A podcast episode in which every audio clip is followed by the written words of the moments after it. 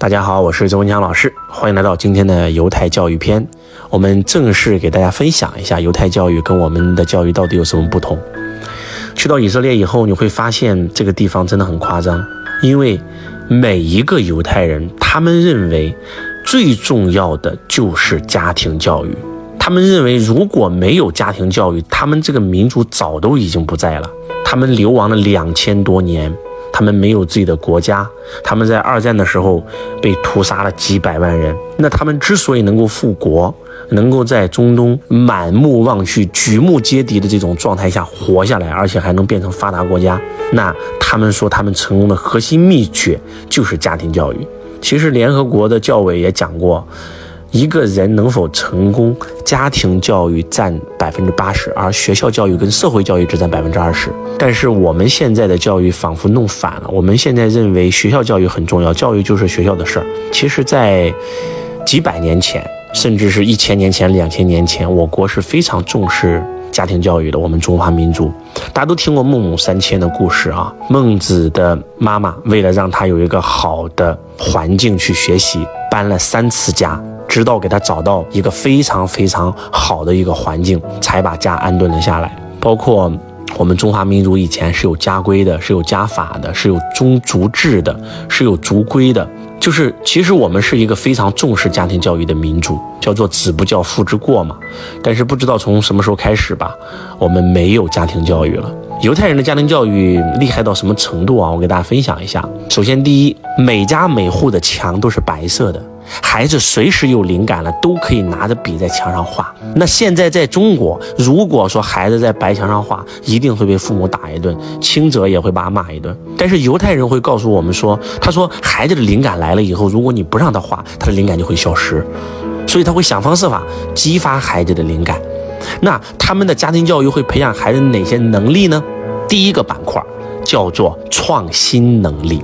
就是他们会想方设法让他们的孩子进行创新，他们认为不创新无宁死，他们认为人类的进步、社会的发展就来自于创新。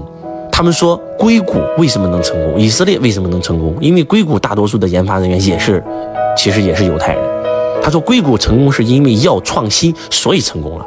而你们中国人是因为想成功，所以去创新。咱们乍一听仿佛没什么区别，但是实际上区别老大了。因为创新，所以成功。创新是因，成功是果。但是我们因为想成功，所以去创新，创着创着发现创新太难了，山寨比较快，那咱就开始抄别人的了。你知道吗？在犹太人的学校，一个孩子从小都要让你激励你搞发明。如果你发明了一个很 low 的东西，但是只要是原创，大家都会去赞赏你。但是如果说你去抄袭别人的创意，别人都会鄙视你。你能想象到在犹太幼儿园的孩子已经在开始搞发明了？你能想象小学的孩子才七八岁就已经申请专利了？一个十十几岁的孩子就已经有一家独角兽的公司了，一个上高中的孩子就已经有一家 IPO 的公司了，太夸张了。我们去到以色列参观完他们的创新研究所以后，才发现我们用的 U 盘、我们用的电脑、我们用的心理学、我们今天用的互联网、我们今天用的这个去沙漠化的这个技术，包括这个滴灌的这个技术。全是犹太人发明的，你知道吗？以以色列在一九四八年建国，他们建国的时候是在一片沙漠上，他们的沙漠面积达到了百分之七十九左右，他们什么都没有，什么资源都没有，他们没有石油，然后呢，四面又都是他们的敌人，都是信伊斯兰教的，只有他们是信犹太教的，但是他们竟然用了几十年的时间，然后把沙漠几乎全部变成了绿洲，你能想象吗？他们把那个盐碱地种不出粮食的，竟然全部变成了世界，应该算是以色列现在的农业应该是世界第二大了。他们发明了很多的顶级的黑科技，哇，去了以后你才会发现为什么他们会有那么多的创新精神。就像埃隆·马斯克，对吧？他做了特斯拉电动汽车，他做了 Space X，他要殖民火星，他做了一家私人的火箭公司啊，包括今天的脑机接口，包括这个 Chat GPT，都是马马斯克投资的企业。就为什么他们会有这么多的创新呢？就是因为他们从小父母认为家庭教育的第一要素就是创新教育。他们认为他们是上帝的选民，他们就是帮助上帝来去修补这个世界的，所以要从小激励孩子去创新，这个非常非常的重要。创新是融入他们的血液，融入他们的骨髓的，而且不是说他发明了一个技术以后，这个技术就停止不前了，他是在这个技术下要不停的创新。我们去参观了一个工厂啊，这个工厂太夸张了，你们知道吗？因为他们在沙漠里嘛，没有水嘛，他们竟然做了一个百分之百可循环的水，啥意思呢？就是你家冲马桶的水，然后呢洗澡洗脸用的这种污水。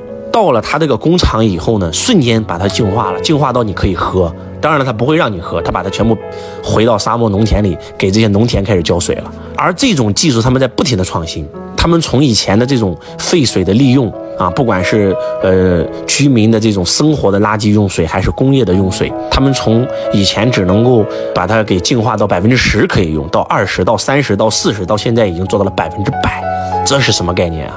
就是他们不单能够把这些水净化，他们还能从这个水里面净化出沼气，然后还开了一家发电厂的公司，太厉害了。我们还去了一家工厂，这个工厂就是全球滴灌技术的创造者。什么叫滴灌呢？就是在浇农作物的时候啊，有一条管儿，这个管有几个孔，他们会精准定位到滴水滴到这个植物的根部，什么时候滴，滴多少。如果下雨了，它就不滴，全是由人工智能电脑所控制的。这个技术太厉害了。他们以前去到沙漠里的时候，他们那个地是种不出庄稼的，而且又没有水，所以他们要浇水的时候，他们不能够像我们中国一样。对吧？挖个渠引水过来灌溉，这种灌溉太浪费水了。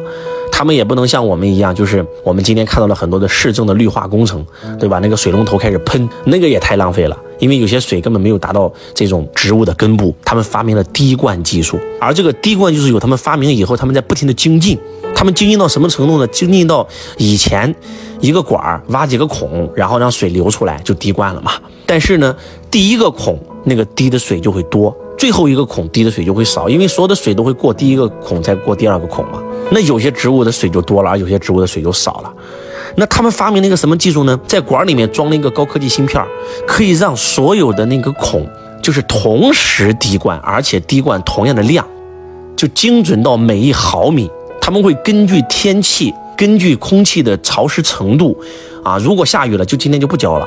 如果不下雨干旱，那就多浇一点；如果不干旱，空气湿度比较比较高，就少浇点全是自动化。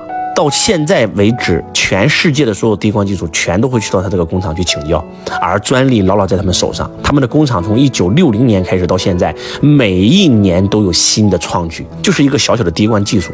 而且我们去参观他们的工厂以后，发现全部是无人工厂，几乎没有一个人类的员工啊，全是机械手。就是你会发现，创新已经融入犹太人的骨髓了。如果我们能够把创新教育融入到我们的家庭教育和学校教育和社会教育里面，我们中国一定有一天会超越以色列，成为世界第一强国。这是犹太教育最重要的一个核心。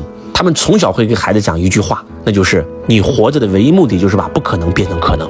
你是上帝的选民，你是在帮助上帝来修补这个世界。你要让这个世界变得更好，你要让人类变得更好。那你能不能做一个发明，能够让这个世界因为你而变得更好呢？哇，这个太厉害了！我家孩子有一次，呃，我带他去看电影，刚刚上车。